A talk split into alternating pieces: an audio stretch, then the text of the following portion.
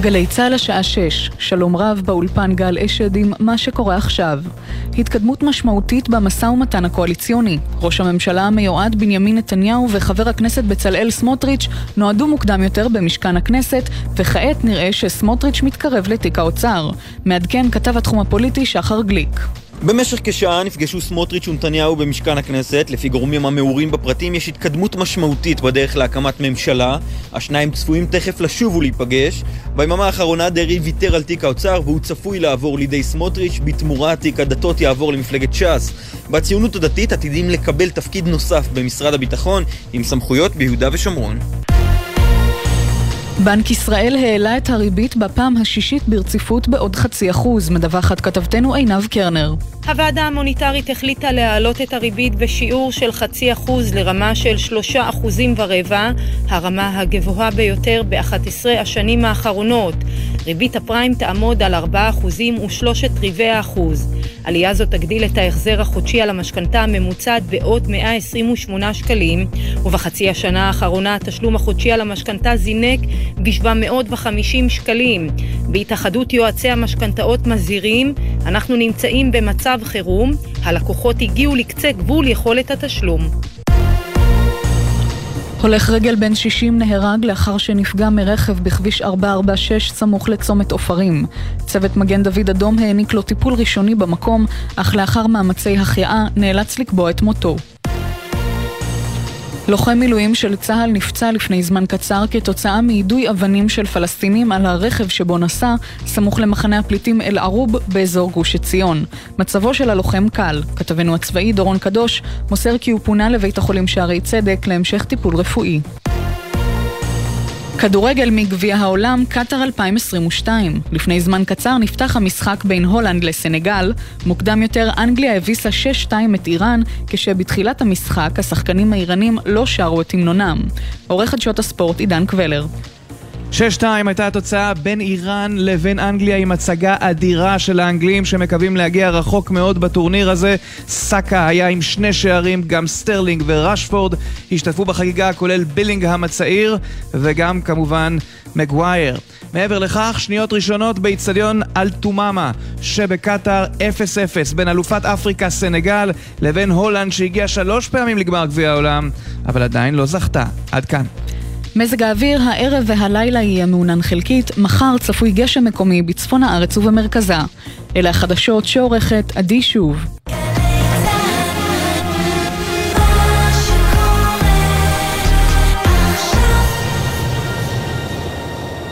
בחסות רשת ביתילי, המציעה לכם לפנות מקום בבית למבצעי בלק פריידיי, בהנחת 40 ועד 80 אחוז על מגוון פריטים באתר ובסניפי ביתילי. בחסות מחסני חשמל, המציעה מבצעי בלק פריידיי בכל חודש נובמבר. מבצעי נובמבר ברשת מחסני חשמל. בחסות אייס, המציעה לכם את מבצעי בלק פריידיי עם מגוון מוצרים לבית, כי גם הבית שלכם רוצה לפרגן לעצמו במבצע. בסניפים ובאתר אייס. עכשיו בגלי צה"ל, סמי פרץ ושי ניר עם החיים עצמם.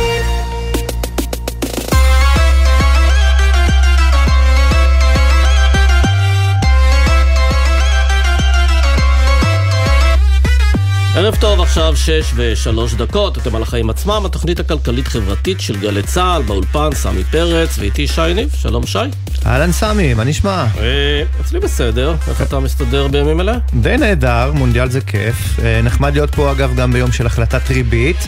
איך אתה נוהג לומר, סמי, יום ריבית זה תמיד יום חג לעיתונאים הכלכליים. כן, למרות שהתרגלנו כבר לחג הזה, כמעט כל חודש יש אה, העלאות ריבית. אולי יותר מדי. כן. מצד שני, אבל זה לא יום חג לנוטלי המשכנתאות, ששוב ייאלצו להתמודד עם עליית ההחזר החודשי. אז באמת בנק ישראל הודיע על עליית הריבית במשק בחצי אחוז, לגובה של שלושה אחוזים ורבע. זו הריבית הכי גבוהה שהייתה מאז ספטמבר 2011.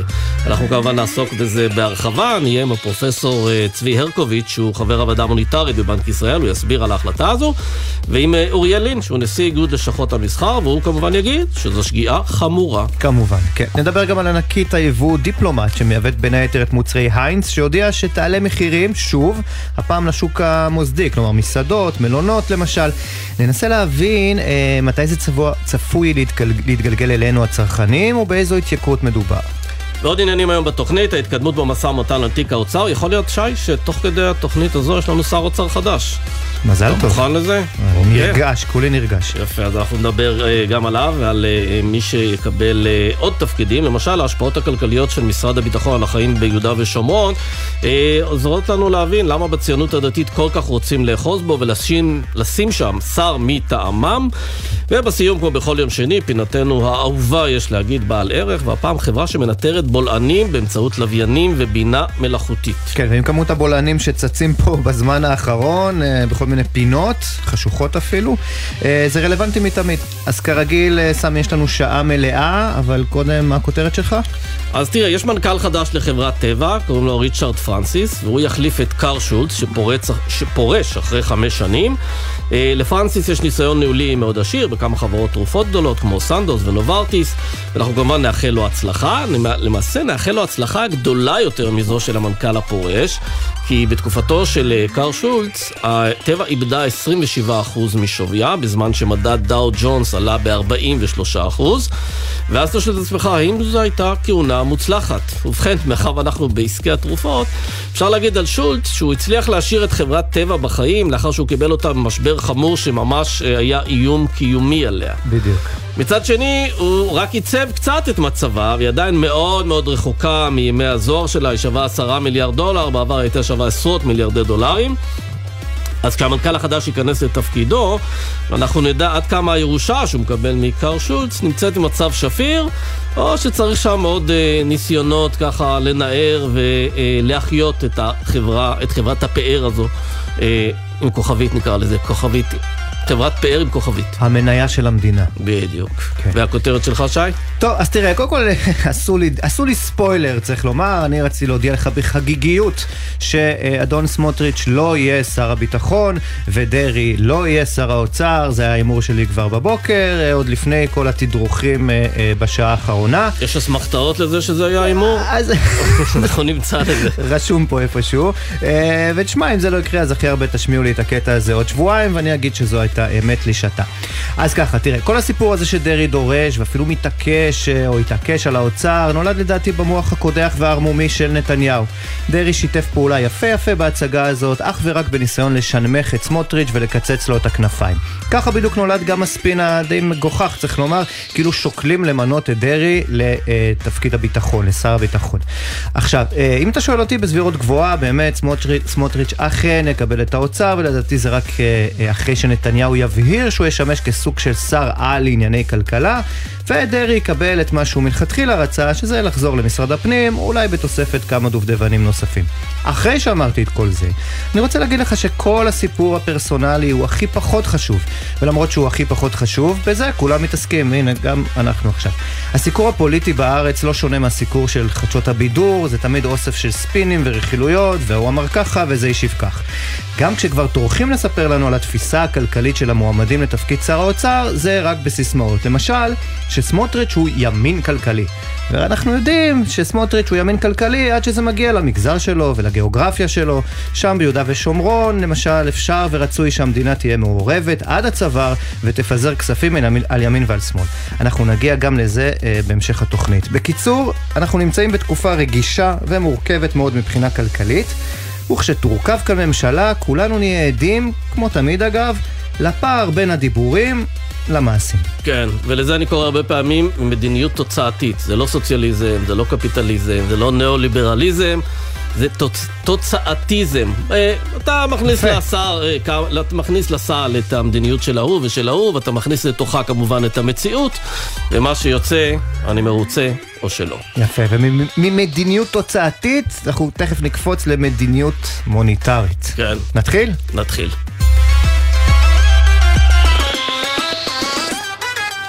אז בנק ישראל באמת הודיע על עליית הריבית במשק בחצי אחוז, גובה הריבית כרגע יהיה שלושה אחוזים ורבע, זה הכי גבוה מזה 11 שנים, ואנחנו רוצים לדבר עם אה, פרופסור אה, צבי הרקוביץ', ערב טוב.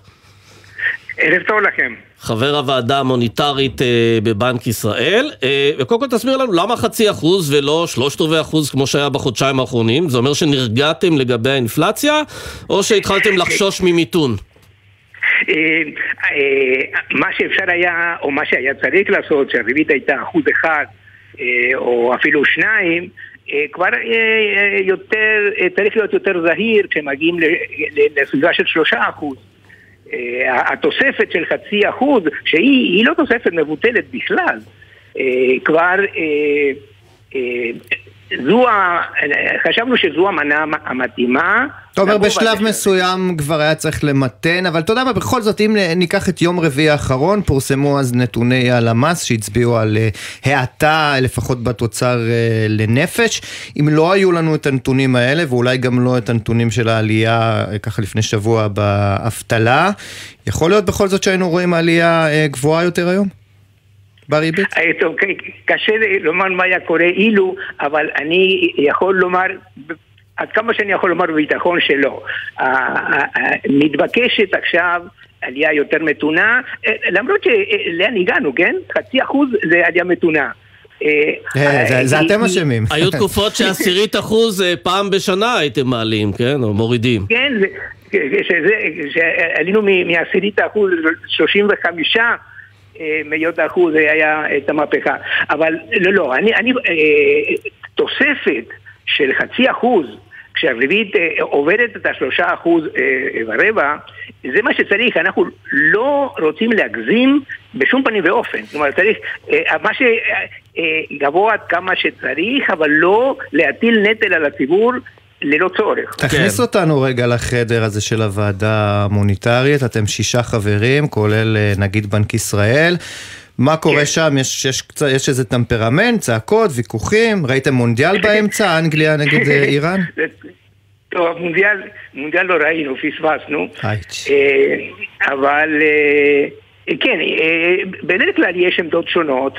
אה, ומדברים, אה, לא זוכר מתי היו צעקות פעם האחרונה, אה, אבל בהחלט, יש עמדות, שונות, ואז מתחילים לדבר, מה ההשלכות של העמדה הזו, 75 למשל, מה ההשלכות של 50, ואז מנתחים את כל, כל אפשרות מה זה אומר לעתיד, מה זה אומר על הסקטורים השונים. כולכם רציתם חצי אחוז, או שהיו כמה שרצו יותר או פחות? טוב, זה, זה תדע בעוד שבועיים. בלי שמות, ככה תן לנו קצת. בלי שמות תדע בעוד שבועיים. כן, הם הרי שבועיים לאחר מכן הם מנמקים ומסבירים אה, מי, כן. האם זה בדעת מיעוט או בדעת הרוב וכולי. אה, לא. ודווקא בפעמים האחרונות כולכם הסכמתם על, על שיעור העלאה, ועכשיו מה, מתחילה להיות מחלוקת בגלל הסיטואציה שהיא קצת יותר עדינה מול סימני האטה מסוימים בעולם, ואולי גם טיפונת אצלנו? בוא, בוא, בוא, בוא, בוא, בוא נתקבר, שאלת אותי על, על, על חדר הישיבות. פעם אחרונה היה חמש אחד. אה, והחמש אחד מתפרסם יחד עם הפרוטוקול כעבור שבועיים. אה, כרגע הוועדה החליטה על חצי אחוז, לא אומרים כמה בעד, כמה נגד, אה, או כמה הציעו משהו אחר, זה יתפרסם בעוד שבועיים. כן. אבל...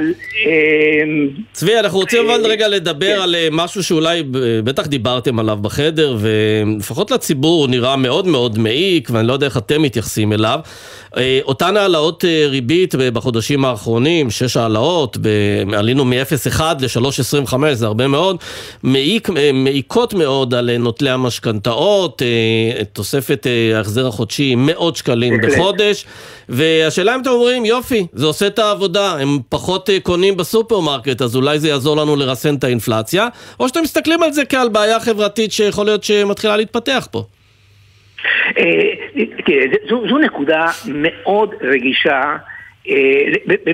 למשל, בארצות הברית אין להם את הבעיה הזו. כי כל המשכנתאות הן בשיעור קבוע. לנו יש את הפטנט הזה של שיעור משתנה. אבל מה לעשות? המצב הוא שמקבלים משכנתאות על פי ההכנסה. הרגולציה של בנק ישראל היא כזו שיש יחס החזר, הכנסה, לכן הנטל מתחלק על פי ההכנסה. זה, זה, זה המצב, כן? אבל זה לא העיקר, זה לא העיקר. נכון ש... לא, אבל אני שואל, האם כשאתם מעלים את הריבית, אתם לוקחים בחשבון שהתוספת ההחזר החודשי של אותם נוטלי משכנתאות מהשנים האחרונות היא מאוד משמעותית, וזה מעיק על משקי בית. זה מעסיק אתכם, או שאתם אומרים, יש לנו משימה לרסן את האינפלציה, נקודה סוף? וצריך לומר, החל מהיום זה כבר לא קלישה, זה באמת מאות שקלים בחודש למי שנוטל ריבית נכון, פריים. נכון, אתם שמים את האצבע בפצע. זה, זו הבעיה של, של המדיניות המוניטרית במצב הזה של העלאות ריבית. אבל הברירה היא מה? לא להעלות ריבית, לתת לאינפלציה... לא, אבל זה אחרי שאתם שכנעתם את המשתכנים לקחת יותר הלוואות בריבית פריים. אתם עשיתם את זה רק לפני שנה וחצי. אז בעצם סיבכתם אותם פה.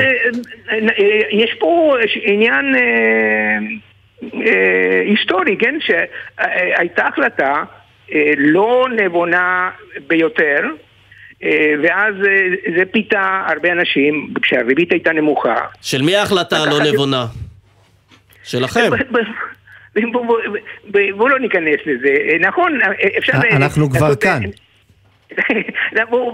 אני חושב שלעשות משפט שדה, המצב הוא קיים. כרגע המצב הוא קיים, לעשות אה, בדיקה מי אשם... לא, אבל נאמר, אתה, אם אתה היום המפקח על הבנקים, נאמר, או, אתה, אתה מקבל החלטה אחרת? אה, מה זה שווה מה שאני אגיד עכשיו? צריך להבין, גם בנק ישראל מדי פעם שמבקר את כל המדיניות הכלכלית של הממשלה, מדי פעם צריך להסתכל על עצמו ולראות איפה הוא טעה. כמובן, אני לא בדיעבד, כן? אגב, ההחלטה הזו היא לא של הוועדה המוניטרית, אבל זו החלטה של בנק ישראל ואנחנו חלק מבנק ישראל. אני חושב שאם היו מביאים את ההחלטה היום, אז אני הייתי מצביע נגד.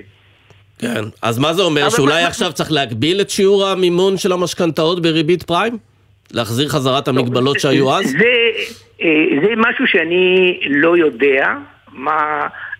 איך עוברים למצב כזה, האם זה לא לסגור את האורווה אחרי שהסוסים ברחו, אני לא, זה לא התחום שלי, אני לא, לא, לא בורח מהנושא ועניתי לכם על השאלה מה הייתי מצביע אם ההחלטה הייתה מועלת היום. בהחלט ענית. תראה, אני, אני, אבל...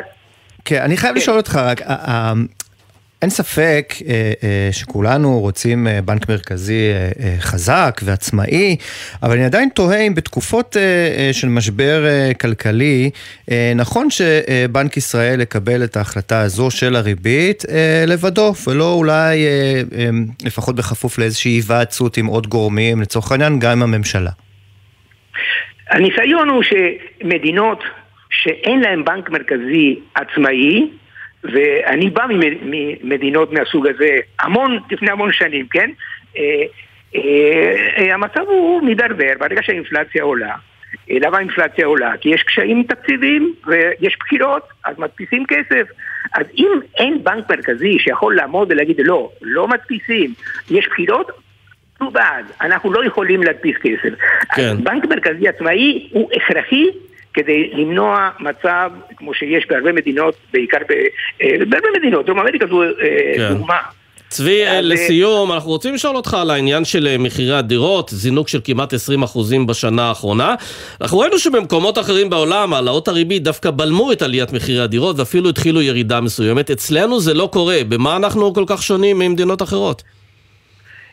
יש תיאוריה, כן, אני לא יכול לומר עד כמה היא נכונה, שהדירות שנמכרות כרגע הן דירות שנקנו על ידי אנשים יותר חזקים, שקונים דירות יותר יקרות, אה, כי הניקוי איכות הוא לא מושלם, אז יש פה אה, אה, מצב שהמחיר הממוצע עולה, כי ההרכב של הדירות עלה. זו, זו תיאוריה... אני לא בטוח שיש כבר תמהיל של דירות לא יקרות בארץ. שאלה איך מסתכלים על זה. יותר, יותר יקרות, כן? כן. מי, מי נפגע במצב של העלאת ריבית? האנשים החלשים. אז אלה יוצאים מהשוק קודם. אז מי נשאר? אנשים החזקים. כן. האנשים החזקים קונים דירות יותר יקרות. ויש פה מספיק אנשים חזקים, זה אנחנו יודעים, יש פה תעשיות יש, שבהם יש אנשים יש. חזקים. יפה. יש. צבי הרקוביץ', תודה רבה לך. תודה לכם. ואנחנו רוצים לדבר גם עם אה, מי שרואה עצמו נפגע מהסיפור הזה, שזה הסוחרים. אה, מי שמייצג אותם זה נשיא איגוד לשכות המסחר, עורך הדין אוריאל לין. ערב טוב. ערב טוב לכם, אבל באמת אני לא מייצג רק את הסוחרים, אתם קצת מציגים את הייצוג שלנו בצורה מקוטעת. איגוד לשכות המסחר, אמרתי. אנחנו זה... מייצגים את כל מגזר המסחר והשירותים, שבמקרה הוא 69% מכל המגזר העסקי בישראל. יפה. וכולם מוצאים עצמם נפגעים מהעלאת הריבית, או שיש כאלה דווקא שחיים עם זה בשלום וגם אפילו מרוויחים מזה שהריבית עולה? אה, תראה, אני לא עשיתי ניתוח מדויק כמה נפגעים וכמה לא נפגעים, אני רק יכול לומר לכם דבר אחד. שירותים פיננסיים. שההחלטה, ההחלטה היום להעלאת הריבית הוא החלטה כושלת, החלטה מיותרת, זה מעיד על אוזלת יד במידה רבה ביותר, לא דווקא של בנק ישראל, אלא לדעתי גם של הממשלה. אי אפשר היום לבוא ולהילחם באינפלציה רק בדרך של העלאת הריבית. אבל אוריאל, בכל העולם הבנקים המרכזיים מעלים ריבית כדי להיאבק באינפלציה. בנק ישראל לא חריג מהבחינה הזו. יפה, בסדר, בואו נחיה בכל העולם. אנחנו חיים בישראל. אני רק רוצה לומר לכם דבר נורא מעניין שקראתי היום בעיתון, במקרה בעיתון דה מרקר. היועצת המשפטית של משרד הבריאות רוצה להעלות את יוקר המחיה. איך? היא נותנת החלטה משפטית זו הזויה לחלוטין. נעשה פעם הסכם מסודר, שני חלקים, מעלים את מחיר החלב, אבל מצד שני מורידים מכסים. אז היא אמרה יופי, העלו את מחיר החלב, עכשיו כשרוצים לבצע את החלק השני, להוריד את המכסים, היא אומרת, עצרו, חכו לממשלה הבאה. אני רוצה להגיד לכם, בכל הרצינות, שאני חושב שיועצים משפטיים קצת גלישו. לא, עזוב רגע את היועצים המשפטיים. אין ספק שממשלה יש לה תפקיד מרכזי, אבל רגע, שנייה, שנייה, אוריאל, אוריאל, שנייה. לממשלות ודאי יש תפקיד, אבל בנק ישראל היה שחקן כמעט יחיד על המגרש בשנים האחרונות, כי הממשלות לא היו יציבות. הוא צריך לנהל את יציבות המחירים במשק, זה התפקיד שלו, זו המשימה העיקרית שלו. למה אתה מצפה ממנו שיחכה עד שתהיה ממשלה, ועד שיחליטו מי יהיה לא שר אוצר, ועד שיחליטו מה תהיה המדיניות הכלכלית? אני לא מצפה ממנו שיחכה עד שתהיה ממשלה. אני מצפה מהממשלה ומבנק ישראל, שעוד לפני חצי שנה, לא עכשיו, יעבדו ביחד על תוכנית משותפת איך נלחמים באינפלציה. לפי דעתי יש פה ליקוי מהותי ומאוד מאוד חמור. מצד אחד נאבקים באינפלציה רק בדרך של העלאות ריבית? מה, אין לנו דרך נוספת להיאבק באינפלציה? הממשלה עשתה את כל מה שהיא צריכה לעשות. כלומר, אתה אומר, ההחלטות של הממשלה ושל בנק ישראל צריכים להתכתב יותר. לא להתכתב, להיעשות במשותף. בואו, אם אנחנו נסתכל על ההיסטוריה של מדינת ישראל, מתי אנחנו הצלחנו בתוכנית כלכלית? כאשר עשינו תוכנית כלכלית רחבה ומשותפת שפעלה... אבל זה לרוב היה עם הגב לקיר, אנחנו לא עם הגב לקיר היום. אז אנחנו לא עם הגב לקיר, מוטב שלא נהיה עם הגב לקיר. אבל יותר מזה, אבל אוריאל, בנק ישראל אומר לכם, השקל דווקא התחזק בחודש האחרון מול הדולר. האבטלה עדיין אה, נמוכה, אה, אפילו נמוכה מאוד, אה, בטח באופן יחסי. האינפלציה עדיין גבוהה מצד שני, אז איזה ברירה יש לו? אני לא אומר שהאינפלציה אינה גבוהה, אני אומר שדרך המאבק היא כושלת. אנחנו פוגעים קשה בציבור גדול, בפרט אתם ציינתם את זה משלמי המשכנתאות, אנחנו פוגעים במגזר העסקי. מה אתה חושב קורה כאשר מעלים את הריבית? אגב, תברר בבנקים, הם לא יגידו לך שזה פוגע במגזר אה, העסקי, הבנקים נהנים מאוד מהעלאות הריבית. תעשו איתי חסד, תנו לי לגמור את המשפט בבקשה, אני מאוד אעריך את זה. תנו לי רק לגמור את המשפט, אני מדבר במשפטים קצרים. העלאת הריבית מעלה את העלויות של המגזר העסקי ללא צורך, היא גם כן מאיצת אינפלציה. יש לנו פה בישראל שורה של תחומים שהממשלה מעלה את יוקר המחיה ולא נאבקים בזה. במקום להתחיל ולהיאבק גם במקומות שהממשלה בעצמה מעלה את יוקר המחיה, אנחנו רוצים שרק כלי העלאת הריבית יהיה הכלי היחיד. איפה כל הדברים האחרים? אז הנה, תכף תגיע ממשלה חדשה, והיא תבטל את מס הסוכר, והיא תבטל את מיסוי כלי הפלסטיק, ואולי תבטל את אגרות הגודש, והנה הממשלה מורידה את יוקר המחיה. לא, זו הנקודה, עם כל הכבוד. תראו, אני סבור שבתפיסה הבסיסית, היום זה שגוי רק להעלות את הריבית כדרך להיאבק באינפלציה. אני חושב שצריכה להיות תוכנית רחבה יותר בהיקף גדול יותר בשיתוף פעולה של ממשלה עם בנק ישראל, שבצד צעדים שעושים של העלאת הריבית, עושים גם צעדים חשובים להוריד את מה שנקרא עלויות ההיצע, לא רק את הביקוש. כן. משום שיש הרבה מאוד תחומים שהממשלה אחראית להם לא עושה את עבודתה, מעלה את יוקר המחיה בישראל, ואנחנו מעלים את הריבית, אנחנו מכים את משלמי המשכנתאות, מכים את המגזר העסקי, ממשיכים להחמיר את המצב, עצם העלאת הריבית היא מאיצת אינפלציה, תאמינו לי, יש לנו מערכת מיסים כאן, שכל אימת כן. שיש התייקרות, המיסים עולים. יפה. אוריאל לין, אנחנו רוצים... לנו את, ה, את, את, את יוקר המחיה בישראל. כן, אוריאל לין, תודה רבה על השיחה הזו. תודה רבה לכם וכל טוב. אז יש לו מסר לממשלה, בואו נראה אה, מי הולך להיות אה, המפקד, נקרא לזה כך. כן, שמענו אה, שיש איזה דרמה יש, קטנה. יש דרמה. שחר גליק, אה, כתב התחום הפוליטי איתנו, ערב טוב שחר. ערב טוב לשניכם, כן, אז באמת הדברים עדיין לא סגורים, אבל... עדיין לא ברור, אבל uh, בהחלט uh, הערב בצלאל סמוטריץ' מתקדם לשם בצעדי ענק, הוא יושב uh, במשך שעה עם נתניהו, מפסיקים את הפגישה, ותכף היא תתחדש והם ימשיכו לדון בסיפור הזה, אבל כל הגורמים מדווחים לנו על התקדמות משמעותית, התקדמות משמעותית זה נשמע כמו באמת ויתור של דרעי על הסיפור הזה, גם בש"ס וגם בליכוד אומרים לנו זה עדיין לא סופי, עוד מוקדם לפתוח שמפניות, אבל לשם זה הולך, דרעי מתכוון לוותר על האוצר, וסמוטריץ' יקבל אותו בתמורה לאיזשהו דיל כולל של שחרור תיקים אחרים, הדתות כנראה יעבור לש"ס. כשאתה אומר דרעי אה, עומד לוותר על האוצר, הוא, הוא בכלל רצה באמת את האוצר, או שאנחנו יודעים היום קצת יותר, כמו שרמזתי בתחילת התוכנית, שבעצם דרעי היה מתואם פה לכל אורך הדרך עם אה, נתניהו, בניסיון אולי קצת אה, להנמיך את הציפיות של סמוטריץ'. תראה, בוחני כליות והלב אנחנו לא, אבל כן אפשר אה, לומר שהטענה הזו עלתה לא רק מה, מהצד של התקשורת, אלא גם בתוך חדרי המשא ומתן, גם בסביבת ש"ס, היו שטענו לאורך כל הדרך, דרעי לא באמת אה, מתכנן לקחת את התיק הזה. הוא התעקש, זה באמת מה שאני רוצה. באמת מי שהציע לו בהתחלה את האוצר הוא הליכוד, ומשם זה הפך להיות דרישה מהצד של, של דרעי. אבל כן, לא מעט גורמים פוליטיים אומרים לנו, זה, זה בלוף שנועד בשביל ברגע האחרון לוותר, להצטער כמבוגר האחראי. Uh, וגם לקבל בתמורה את הוויתורים כן, ותגיד, יש גם אה, סיכומים בין נתניהו ובין סמוטריץ' על טיב המדיניות הכלכלית, איזה החלטות כלכליות, או שזה רק השאלה הפרסונלית פה מתקרבת להכרעה?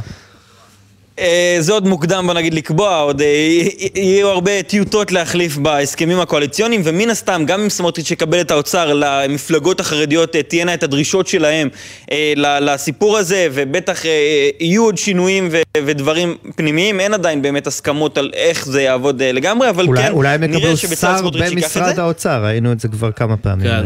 גם בפעם האחרונה. כן, כן מדובר גם זה, באמת על עוד נגיד... שר במשרד הביטחון, גם זה חלק מהסיכום? שהציונות הדתית תקבל? כן, זה אחד הדברים שעולים על השולחן, שוב, הכל לא סגור, אבל כן, איזשהו תפקיד של שר במשרד הביטחון, כי סמוטריץ', הסיבה המרכזית שרצה את הביטחון זה שליטה ביהודה ושומרון, בכל הסיפור שמה של המאחזים, של המאבק על שטחי C, אה, ושם באמת נראה שהליכוד בדרך לתת להם תפקיד של אה, שר במשרד הביטחון. נראה שמי שתקבל אותו זו אה, אורית סטרוק, אם באמת זה ילך לשם, כשהכיוון הוא באמת לתת להם את הסמכויות על האזור הזה של יהודה ושומרון. יפה. אז, טוב. אז הנה, בעניין הזה נמצא איתנו גם uh, uh, כתב הביטחון של גלי צה"ל, דורון קדוש, אהלן. שלום סמי, שלום שי. אז ספר לנו קצת מה הולך להיות שם, ב... אה, מה יעשה אותו שר או שרה, אנחנו שומעים, במשרד הביטחון, ועל איזה סמכויות כן. אנחנו מדברים. תראו, קודם כל הסמכויות של שר הביטחון שקשורות לאזור יהודה ושומרון אלה סמכויות שמעוגנות בחוק לשר הביטחון. זאת אומרת, אה, יצטרכו לעשות כאן לכל הפחות שינוי בחוק כדי להעביר סמכויות כאלה לשר אחר, גם אם זה שר בתוך משרד הביטחון. אז זאת שאלה איך בדיוק ינסחו את ההסכמים הקואליציוניים, אבל בואו רגע נתמקד אה, בעיקר ובכלל במה הסמכויות של שר הביטחון, של משרד הביטחון, ויכול להיות גם של אותה שרה, אה, אם זאת תהיה אורית סטרוק, בשטחים של יהודה ושומרון. אז קודם קודם כל, סמכויות על מתאם פעולות הממשלה בשטחים והמינהל האזרחי. אלה בעצם הגופים שמנהלים בפועל דה פקטו את כל מה שקורה ביהודה ושומרון, וזה אומר כל אה, אה, תחומי החיים שם, וצריך להבין בעניין הזה איך בנוי המינהל האזרחי. בתוך המינהל האזרחי יש קצינים אה, של צה"ל כמובן, שכל אחד מהם אחראי על תחום אחר. אה, הקצינים האלה נקראים קציני מטה, ויש קמ"ט תשתיות, קמ"ט ארכיאולוגיה, קמ"ט תחבורה, איכות סביבה, שמורות הטבע, תעסוקה, רווחה, אנרגיה, מים, בריאות, זאת אומרת ממש כל תחום שאתם רק יכולים להעלות על דעתכם. הכוונה, יש... הכוונה היא לשטחי, מה שנקרא שטחי C אה, אה, ביהודה ושומרון. נכון, אבל גם בסופו של דבר, אם צריכים לחבר צינור מים לכפר פלסטיני כלשהו, או אם צריכים לפנות את ההשפעה של כפר פלסטיני, אה, שגם כפרים שנמצאים בשטחי A ובשטחי B, בסופו של דבר, המינהל האזרחי, זו הסמכות שלו לעשות את זה, בתיאום כמובן עם, עם העיריות, עם הרשויות המקומיות הפלסטיניות. העניין אבל, דורון, שלא ניתן באמת לפצל בין אה, צבא נטו, ובין פעולות שבעצמן, גם אם הן אזרחיות, בנייה, תשתיות, תחבורה וכולי, פינוי מאחזים ודאי, שיכולות לייצר חיכוך ומתח ביטחוני. אז איזה מין, אה, איזה מין סמכויות יהיו לשר שנמצא במשרד הביטחון והוא כפוף לשר הביטחון? אז תראו, בסופו של דבר זה באמת עניין של איך יגדירו את זה ואיך ינסחו את זה והאם יצטרכו לעשות כאן שינויים חוקיים, אבל כן, צריך לזכור בסופו של דבר שהסמכויות של שר הביטחון הן נרחבות מאוד, לפעמים אפילו דרקוניות. הזכרתם את סוגיית הבנייה. אז אה, ועדת התכנון אה, הארצית לא מחוברת לוועדת התכנון של יהודה ושומרון, למינהל האזרחי ולמתאם פעולות הממשלה בשטחים. יש את מועצת התכנון העליונה, והיא הגוף היחידי במדינת ישראל שיש לו סמכות להחליט מה בונים, כמה יחידות דיור, איפה, למה וכמה ובאיזה שלבי בנייה ביהודה ושומרון. אגב, גם ליהודים וגם לפלסטינים. האדם שיש לו את הסמכות להחליט מתי תכונס אותה מועצת תכנון עליונה ובמה בדיוק היא תדון, איזה תוכניות בנייה יובאו בפניה, זה שר הביטחון. אלה בדיוק הסמכויות. כן. אגב, צריך להזכיר ששר הביטחון גם ממנה את השופטים הצבאיים בבתי המשפט הצבאיים ביהודה ושומרון. זו מערכת המשפט שקיימת אל מול פלסטינים בשטח הזה, וזו כמובן סמכות משמעותית מאוד. כן. שר הביטחון גם מחליט אה, לגבי היתרי עבודה לפלסטינים. כמה פלסטינים יהיו להם היתרי עבודה בישראל, באיזה סקטורים הם יעבדו, כמה בדיוק ייכנסו, איך ייכנסו, מה הקריטריונים לקבלת אותם היתרי עבודה, וגם אשרות כניסה לפלסטינים לשטח ישראל, לא רק לצורכי עבודה, גם למשל כדי לקבל טיפולים רפואיים בבתי חולים בארץ, לטוס לחו"ל ועוד הרבה מאוד צרכים כאלה ואחרים. ולי נשמע ו... אגב שגם במקרה של שר האוצר וגם במקרה של אותו שר במשרד משרד אה, ביטחון, אה, השאלה הפרסונלית היא שאלה קלה לעומת שאלת הסמכויות ומה בפועל כל אחד יוכל לעשות, איזה גבולות גזרה יהיו לו, אז בעצם המשא ומתן על... אה, על הסמכויות שיינתנו לאותם שרים עדיין בעיצומם, כלומר זה לא סגור. נכון, כי כמו שאמרתי, הסמכויות האלה שפירטנו עכשיו, ויש כמובן עוד רבות, אלה סמכויות שמוקנות בחוק לשר הביטחון. אה, אם ירצו להעביר את כל הסמכויות האלה משר הביטחון לשר אחר שכפוף אליו, שנמצא תחת המשרד הזה, לפי מה שאני מבין, יצטרכו לעשות את זה אה, באמצעות שינוי חוקי גם, אבל אתם יודעים, כן. ינסחו את זה ובטוח שיש משפטנים שידעו. אחת הדרישות, אגב, לפי הבנתי, זה אפילו ממש להעביר את המינהל האזרחי מצה"ל, כיום זה גוף צבאי אה, לכל דבר ועניין, מצה"ל למשרד הביטחון או למשרד ממשלתי אחר. עד כמה יש לזה התכנות בכלל? תראה, סמוטריץ' אמר בעבר שצריכים בכלל לפרק את המינהל האזרחי ושהוא לא יפעל, אבל כשאנחנו שואלים גורמי ביטחון מה זה אומר לפרק את המינהל האזרחי, איזה משמעויות, משמעויות יש לזה, קצת קשה לאנשים אפילו שנמצאים בתוך המערכת ומבינים מצוין איך זה עובד, להבין בכלל מה יקרה אם יפרקו את המינהל האזרחי או אם יעבירו אותו לסמכות אחרת. כי בסוף זו מציאות שקיימת כאן מאז שנת 1967, כבר עשרות שנים, כן. זה הגוף כן. שפועל, זה הגוף שיש לו את הסמכות. מה גם שאנחנו מכירים דוגמאות של פוליטיקאים שאומרים שצריך לפרק, אבל ברגע שהסמכות עוברת אליהם, למשרד... צריך להרחיב את הסמכויות, כן. נכון, אגב, וזה... שכחנו אה, לציין עוד דבר מאוד מאוד חשוב, סמכות שגם כן יש, יש בידי משרד הביטחון, וזה מעצרים מנהליים של אזרחים ישראליים. צריך לזכור, גם אם בתי המשפט משחררים נגיד אה, אזרח ישראלי, רק לאחרונה היה אזרח ישראלי תושב אריאל שתקף מג"ד בצנחנים, מיד אחרי שבית המשפט שחרר אותו, תוך דקות שר הביטחון גנץ חתם על צו מעצר מנהלי והוא עכשיו עצור חודשים קדימה. כן. אז אנחנו מדברים כאן על באמת סמכויות דרקוניות מאוד שנוגעות לחיים של כל האזרחים והתושבים, היהודים והפלסטינים. דורון קדוש, תודה רבה. תודה. אנחנו נצא לכמה הודעות ומיד אחרי זה נדבר על ענקית היבוא דיפלומט שמעלה מחירים למסעדנים ובפינתנו בעל ערך אנחנו נדבר עם החברה שעשויה למנוע בולענים באמצעות בינה מלאכותית. כבר חוזרים.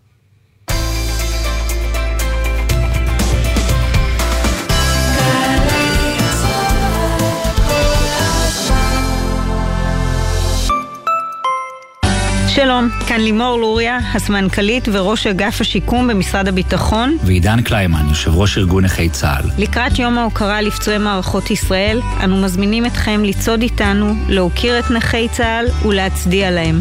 הצעדה תיארך ביום שלישי, 29 בנובמבר, ב-9 בבוקר, בפארק הירקון בתל אביב. להרשמה חפשו בגוגל יום ההוקרה לנכי מערכות ישראל.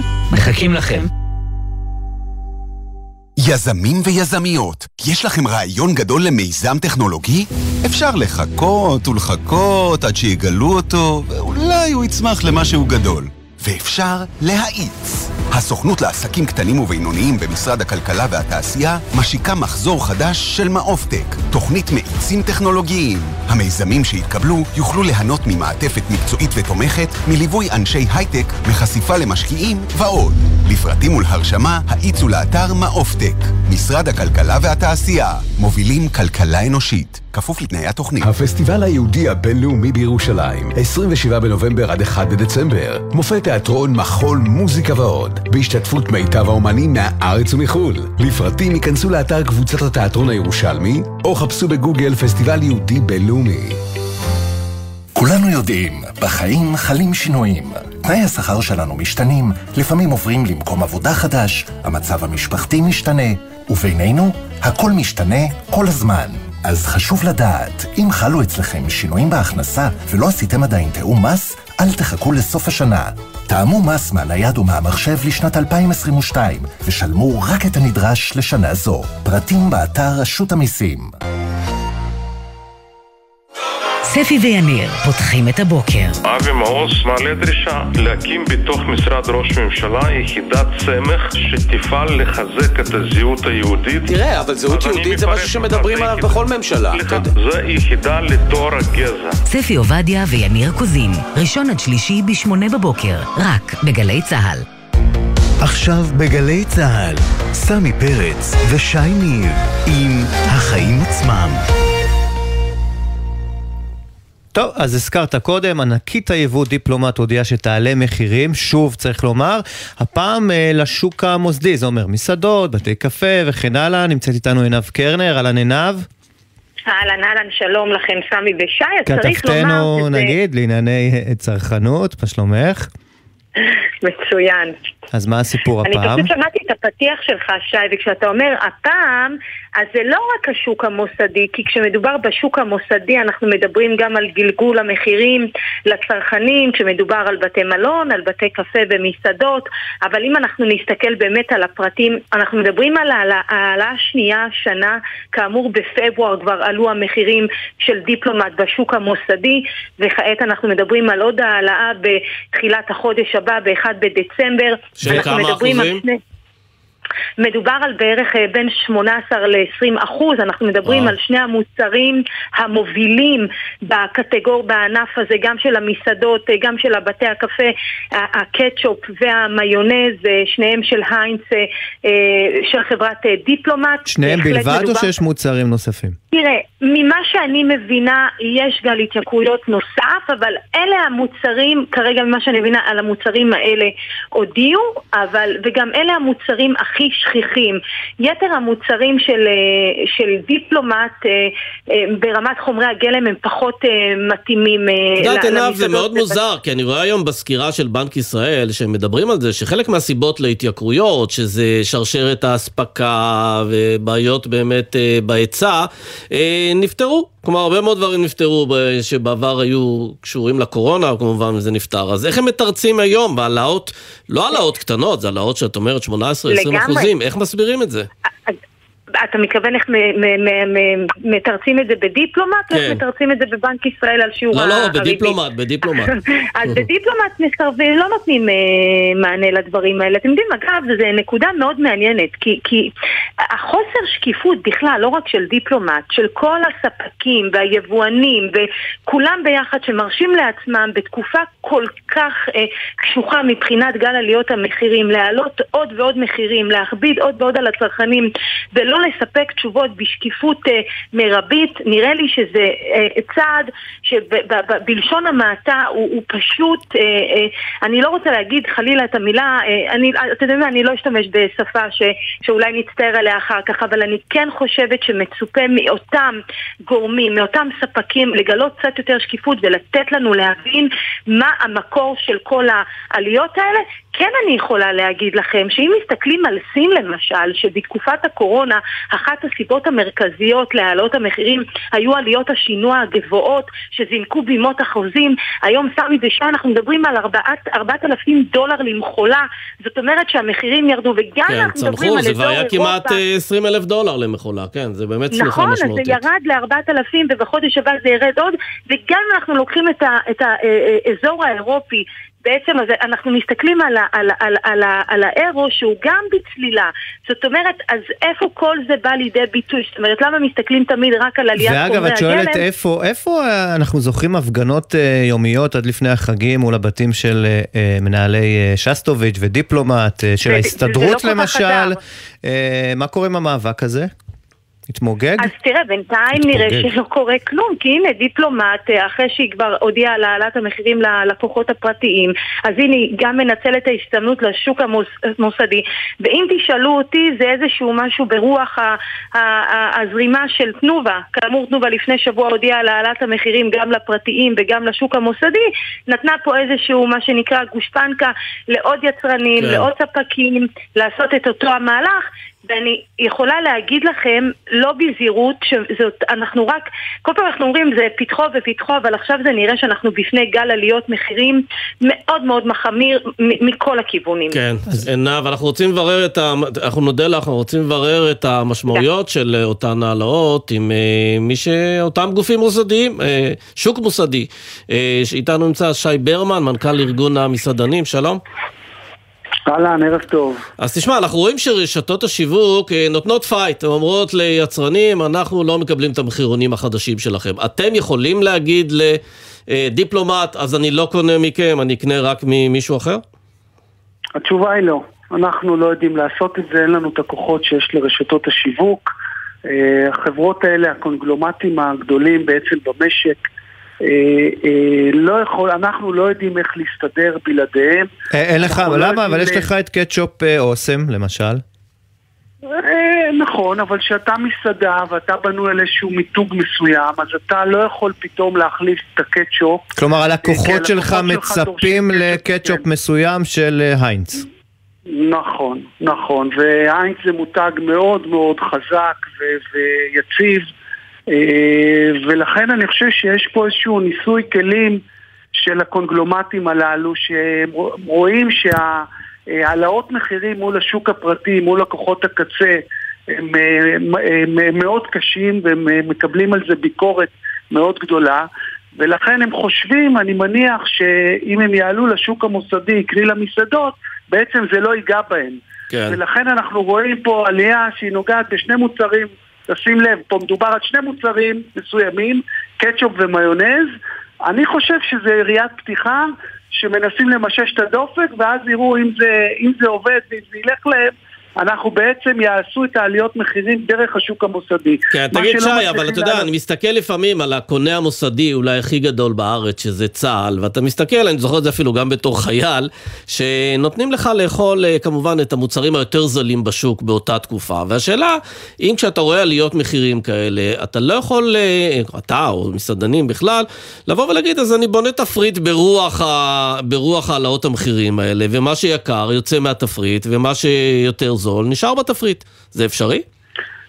אני חושב שבצה"ל, בארגון כמו צה"ל, זה אפשרי קצת יותר מהמסעדות. אני חושב שגם במסעדות, אולי בחלק מהמסעדות זה אפשרי, אבל אם אתה פונה, אה, אה, בסופו של דבר המסעדות, אה, לפחות אצלנו, כאלה שרוצים לכוון אה, ולהביא מוצר איכותי וטוב ללקוחות שלנו, אז זה מאוד לא מאוד יודע, קשה. קטשופ לא נראה לי ולה- כזה מוצר איכותי, אבל בסדר. מתחבר לי עם ילדים יודע מה, שרוצים קצת משהו איתך, ליד הצ'יפס. אני לא יודע, אצלי כן. אצלי- לפחות בבית, אני לא חושב שאכפת להם אם זה היינץ או אוסם, או העיקר שיש... אה, ואם בכלל קוראים לזה קטשופ, בזכות אגב מכון התקנים, אתה יודע, סמי, כבר גם לקטשופ אה, של היינץ קוראים קטשופ. זה כן, זה- זה מותר. בסדר, אתה מכיר את כן, הסיפור? כן, ודאי. תראו, אני חושב שבסופו של דבר המסעדנים, וזה התחושות שאני מקבל ככה היום מעליית מחירים האחרונה, גם הם ידברו על זה בטח בכנס שלנו ביום רביעי, אבל המסעדנים בסופו של דבר מבינים שכל הסיפור הזה של אה, העלאות מחירים אה, זה לא איזשהו פתרון קסם שלנו יעלו מחירים ואנחנו נעלה ללקוחות שלנו והכל יהיה בסדר. לא, יש בסופו של דבר תקרת זכוכית כמה, אפשר, כמה אנחנו יכולים לדרוש מהלקוחות שלנו. ואת זה צריכים להבין גם הספקים שלנו וגם בכלל כולם, כי, כי בסוף אנחנו מוכרים איזושהי חוויית בילוי, איזושהי חוויה קולינרית, ואם הלקוחות שלנו ייכנסו אלינו לעסקים ואחרי זה יצטרכו לשבת שבעה על פקדונות שהם נאלצו להיפרד מהם, אז אה, הם ישנאו אותנו. כן, אגב, יש לי עוד איזה הצעת ייעול, אני כן. פה היום אה, פורה בהצעות. אתה יכול לכתוב בתפריט, תשמע, המחיר של מנה X עלה כי דיפלומט העלתה את מחיר המיונז. אה, תנסה את זה, אולי איזה שיימינג קטן בתפריט יכול לעשות את העבודה. לכחלון ידעתם לעשות את זה. מונית ליועץ אסטרטגי ל- לאיגוד המסעדות כרגע. אנחנו. נאמץ את זה. לא, כן. פשוט אנחנו זוכרים שמול כחלון ידעתם אגב, לעשות כל עשיתם מיני את זה טריקים. בעבר, יש מסעדות שעשו את זה למשל עם חברות כרטיסי אשראי. הם אמרו, אנחנו לא מקבלים כרטיס אשראי X כי עמלות הסליקה מאוד גבוהות. אה, נכון, תשמע, בסופו של דבר אה, מחאה במסעדות, שזה עסק אה, מאוד מבוזר והרבה עסקים קטנים, בערך 15 אלף עסקים קטנים, מאוד קשה לייצר איזשהו אה, קו אחיד ולהגיד, גם הרבה פעמים אסור בגלל כל מיני חוקים שיש במדינת ישראל לעשות דברים כאלה, אבל בהחלט אם יש יוזמות פרטיות של מסעדות כאלה ואחרות, שאומרות אנחנו לא מקבלות כרטיס אשראי, או שאנחנו לא קונות מהספק הזה והזה, אז זה בהחלט משהו שיכול אה, אה, לייצר איזושהי מחאה יותר גדולה. כן, אגב, אתה מרגיש שזה טרנד כזה שהרבה מאוד אה, יצרנים, יבואנים, משווקים, תופסים עליו טרמפ, כי יש איזו אווירה כזאת שבכל העולם יש אינפלציה, וגם אצלנו, ויש כאלה שמעלים את המחירים גם כשלא צריך בעצם. אני חושב שכן. אני חושב שכן. דיברה קודם עינב על הירידה של אה, ההובלות הימיות, הירידה במחירים של ההובלות, שזה דבר מאוד משמעותי אה, בכל המוצרים הללו. אה, אנחנו ציפינו לפחות שהנושא הזה של עליית מחירים ייעצר, כי אנחנו חשים את זה, אנחנו חשים את זה בפוד קוסט, אנחנו חשים את זה בעלות כוח האדם שעולה כל הזמן, וכמו שאמרתי, אנחנו בסופו של דבר, כל בעל עסק הוא רוצה להיות אטרקטיבי במחיר, ואנחנו רואים שזה יותר ויותר מקשה עלינו וסוגר עלינו. האופק הזה של המדינה פה. לדעתך, המדינה לא עושה מספיק? אני חושב שהמדינה עשתה מהלכים נפלאים בשנה האחרונה. אנחנו מקווים שהמגמה הזאת של פתיחת השוק לתחרות והסרת החסמים והסרת רגולציה תביא להפחתה במחירים והמדיניות הזאת תמשיך כי הדבר הזה הוא, הוא אקוטי בכל הנושא ל, ל, של אה, רמות מחירים. אם תהיה פה, אה, אם יהיה פה יבוא מקביל ואם יהיה פה פתיחת אה, אה, חסמים ותחרות אנחנו נהיה במקום הרבה יותר טוב, כי כולנו מכירים את ההשוואות האלה מול מדינות אירופה, שאנחנו מביאים את אותם מוצרים, ורואים את אותם מוצרים באירופה בחצי מחיר, ולפעמים ברבע מחיר, ולפעמים בשלושת רבעי מחיר פחות. כן. אז אתה אומר לעצמך, למה פה זה לא ככה? למה פה? כי אצלנו אין תחרות. כן. שי ברמן, יושב ראש איגוד המסעדנים, תודה רבה. תודה, תודה, כל טוב. טוב, אז אף אחד לא אוהב מיסים ואף אחד לא אוהב אגרות, ויש איזו אגרה שאומנם היא עדיין לא באה אל העולם, אבל קיבלו החלטה לגביה שתהיה אגרת גודש בכבישים החל משנת 2025. אה, יהדות התורה אה, דורשת לבטל את האגרה הזו, מקבלת גם תמיכה מהשמאל. אנחנו רוצים לדבר על כך עם אה, מיטב להבי, ראש, מיטל להבי, סליחה, סגנית ראש עיריית תל אביב-יפו. שלום, שלום שי, שלום סמי ושלום למאזינים. עד עכשיו האזנתי גם אני על uh, השיח על uh, העלאת שוקר המחיה.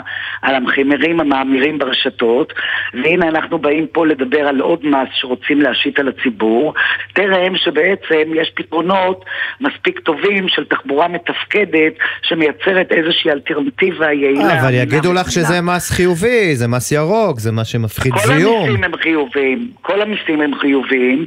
אה, דווקא אני אומר, כי לפעמים אני קוראת את סמי ומרקר שעשה לא פעם כתבה על הנושא של שיטת התגמול בשכר שמעודדת תחזקת רכב על ידי עובדי המגזר הציבורי כולו ובעצם מאלצת את מי שעובד שם לקנות רכב כדי לקבל אה, החזקת רכב. הוץ רכב, אם כן. רוצים ללכת על מיסוי ירוק, קודם כל צריך לאפשר לעובדים לוותר על הרכב ולשמור על המשכורת.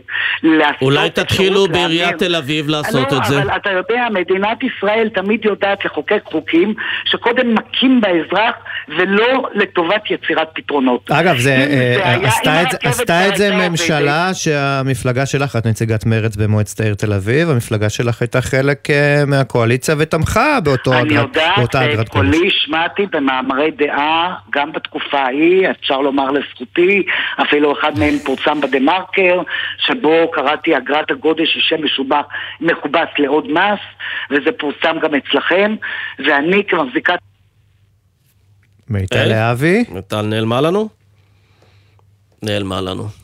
אה, אז היא כתבה מאמרי דעה אה, אה, כן. נגד אגב, צריך לזכור משהו. לגבי הרשויות המקומיות, גם שם הרי יש בחירות בעוד שנה, ושמעתי גם את חולדאי יוצא נגד אגרת הגודש הזו. השאלה אם היא מתנגדת לעיקרון כולו של אגרת הגודש, או שהיא אומרת, זה רק פה בתוך תל אביב.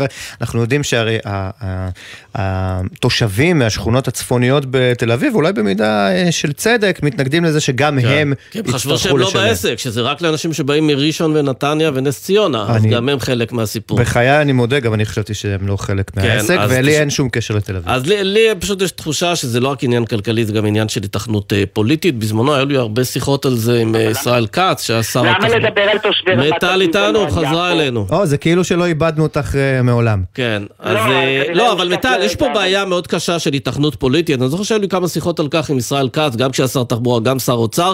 אף פוליטיקאי לא רוצה להכניס את הראש שלו לדבר הזה של אגרות קודם גודש. גם החוק, אם מותר לי להגיד, גם החוק, דיברו על יישום שלו רק בשנת 25. אז קיבלו את החוק וביטלו את החוק עוד לפני שהגיעה שנת 25. אז גם הפוליטיקאים שחוקקו אותו, חוקקו אותו לתקופה שהם לא יהיו הנבחרים. נכון. או שהם יהיו הם מיד בא- הם חוקקו ל-24 ומיד בעטו את זה ל-25. נכון. אבל אולי, תראי, הם אמרו, אבל הם אמרו בעצם את מה שאת אמרת. הרי את. אומרת, כן. אבל שנייה, מיטל, תראי, את אומרת, אה, את אומרת צריך קודם כל להשקיע בתחבורה ציבורית יעילה, ורק אחר כך תדברו איתנו על מס. ובזמנו אמרה אה, אה, שרת התחבורה, עדיין שרת התחבורה מרב אה, מיכאלי, אני לא מוכנה שהאגרה הזאת תיכנס לתוקף עכשיו, אלא רק ב-2025, כדי שעכשיו נשקיע יותר בתחבורה ציבורית, ונשקיע כן. גם במטרו וכולי, אז, אז מה רע בעצם? גברת, אה, עם כל הכבוד, אני מאוד מחבב את השרה מיכאלי, מלאת כוונות טובות, היא גם דיברה על היפוך הפירמידה כמונו פה בתל אביב. היא גם דיברה על רכבת קלה בשבת, היא דיברה על הרבה דברים. אה, המציאות כזאת, אני יושבת במקום שבו הקו האדום, שהתחלנו לחפור אותו, והקרסנו את הגשר ב-2016 והתחלנו לדבר עליו ולחפור אותו ב-2014, עוד לא קרם עור וגידים ועוד לא נוסע. אה, אומרים איחור, רק ספ... מרץ, יש מי שאומר יוני. הסגול והירוק אומרים 27, בוא נחתום על 28, אני מקבלת גם 29, נגיד תודה. מטרו, דיבורים כמו חול, בינתיים עצירת הבנייה ובנייה של מגדלים. הדיבורים האלה הם אה, דיבורים שלא מהם תבוא תועלת. כן, רגע, אבל מיטל, שאלה אחרונה לסיום, כי אנחנו צריכים לקצר. כן. אה, אם היו מטילים את אגרת הגודש על אה, כל מי שנכנס לתל אביב, אבל לא על תושבי תל אביב, לא, הייתם אבל תומכים בה? מי שנכנס לתל אביב עומד לסבול כתוצאה מחוק עזר עירוני. אנחנו מעלים את מחירי החנייה במרכז העיר למי שיבואו מחוץ לעיר לחנות במרכז העיר בגלל בעיית חנייה קשה. אז כל עוד אתם גובים את המס זה בסדר. כן, מיסים של עיריית תל אביב. זה סבבה, את אומרת. מס חנייה, לא מס תנועה. אוקיי, אז אני, יש לי אה, פשרה, הבנתי איך, אז, מיטל, אני הבנתי. איך זה יעבוד. פשוט האגרה הזו, אה, חולדאי צריך לגבות אותה, ולא ראש. ממשלת ישראל. שנייה, תחנה ברידינג ותיכנס לעיר עם אמצעים חליפיים, כן. כי בתוך העיר עצמה יש תחבורה ציבורית יעילה, יש לנו מעל 70 קילומטר של נת"צים, לתוך העיר עצמה כן. יש פחות יעילות בתחבורה. מיטל להבי, ו- אנחנו רוצים להודות לך כי זמננו התקצר. תודה. בסדר, ותתמכו ב, ב, בשינוי שיטת אה, התשלום נשקול של זה. החזקת הרכב. נשקול את זה לי ותורידו את מחירי החנייה, גם את זה נשקול. תודה. יאללה. עשינו עסקה. ביי, עשינו. אז זהו, זו פינתנו האהובה, שי, בימי שני, בעל ערך, חברות שעושות טוב לאנושות, ואנחנו רוצים לדבר עם אלי פרץ, אה, מנכ"ל חברת אפטרה. שלום לך.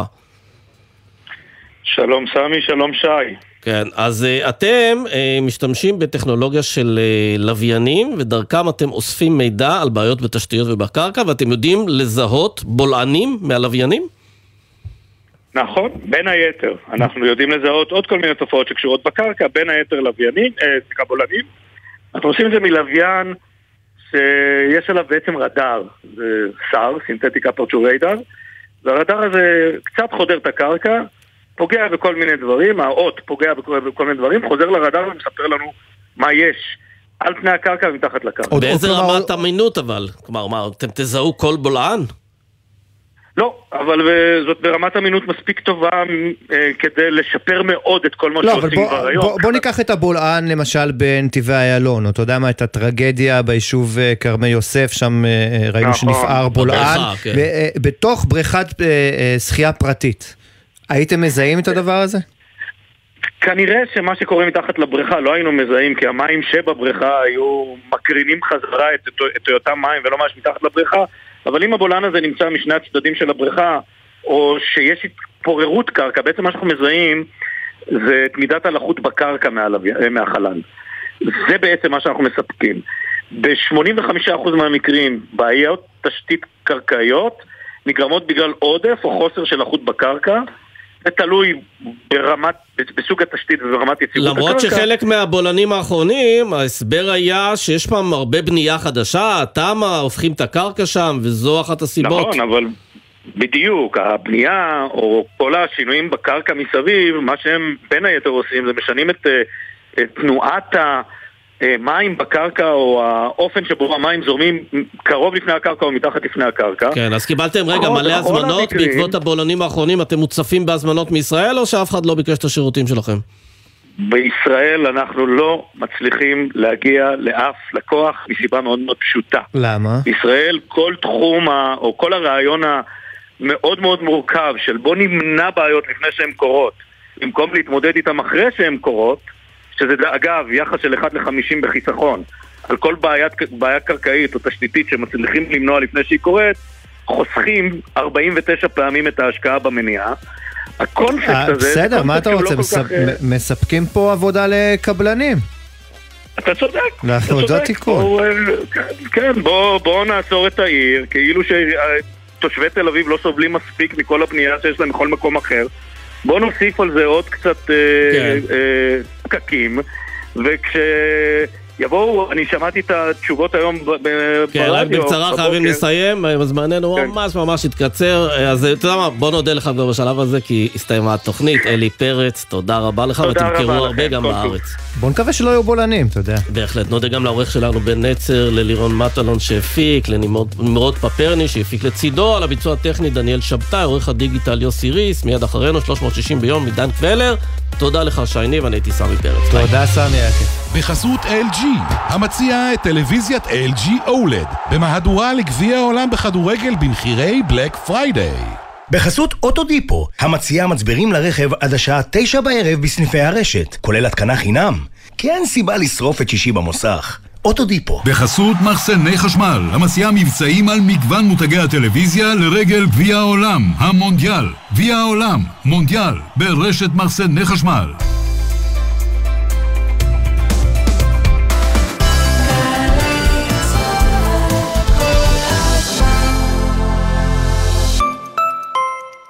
אם בשביל מענק כמו המועדפת של כעשרת אלפים שקל אני צריך לשוטט בבריכה או לחלק קוקטייל אננס עם המטריות הקטנטנות האלה, אעשה את זה. השתחררתם מהצבא או מהשירות הלאומי? גם עבודה בלתי מקצועית בשייט יכולה להיות עבודה מועדפת עם מענק של כעשרת אלפים שקל. היכנסו לאתר הביטוח הלאומי ותבחרו את המועדפת שתעניק לכם חוויה חד פעמית. מהפכת רישוי העסקים של משרד הפנים יצאה לדרך בתהליך פשוט מאי פעם. כמה פשוט? במקום, תלך תבוא לאן הלכת, חסר טופס 4 סגור אחרי 4 חתימת כיבוי אש, מה זה? חתימה בבריאות זה עולה בבריאות רשות מקומית אין לי רשות בלי טפסים, טפסים, טפסים, קח מספר, מספר בתור, פקס, פקס, לא... עכשיו זה פשוט, חותמים על תצהיר וזהו. מהפכת רישוי העסקים של משרד הפנים בתהליך מקוצר ותוקף ממושך מאי פעם, ובלי בירוקרטיה. להוציא רישיון עסק זה עסק פשוט. אז יסמנו לך מאחור, ואולי יצפרו ויגידו שאתה חנון, אז יגידו. אבל אתה לא תצא לעקיפות מסוכנות שאתה לא בטוח שתחזור מהן בשלום. והם, בסוף הם יגידו לך תודה.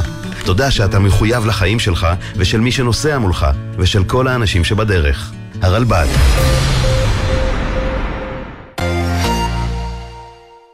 ספי, אתה יודע, אם חשבת שהפוליטיקאים שלנו הם משהו מיוחד, בטח תשמח לדעת שלואי ה-14, מלך השמש, התקלח רק ארבע פעמים בחייו. ארבע פעמים! מה? מי סיפק לך את המידע הזה? הדלפה חמה מוורסאי? לא, לא, זה עוד גל"צ, זה זירת תוכן חדשה של גלי צה"ל. אפשר להאזין שם לכל התוכניות של שעה היסטורית, וגם לנו כמובן, ולעוד הרבה תוכניות. ייכנס, אולי תלמד משהו סוף סוף. גלי צה"ל גאה להציג עוד גל"צ, זירת התוכן האיכותית בישראל. חפשו את לשונית עוד גל"צ בעמוד הראשי של יישומון גל"צ גלגלצ ותוכלו ליהנות מקשת התכנים המלאה של שידורי גל"צ. חדשות, תרבות, מוסיקה, היסטוריה, תוכניות ארכיון, הופעות חיות, הסכתים ותכנים בלעדיים. היכנסו עכשיו לעוד גל"צ ביישומון גל"צ גלגלצ. מיד אחרי החדשות, עידן קבלר.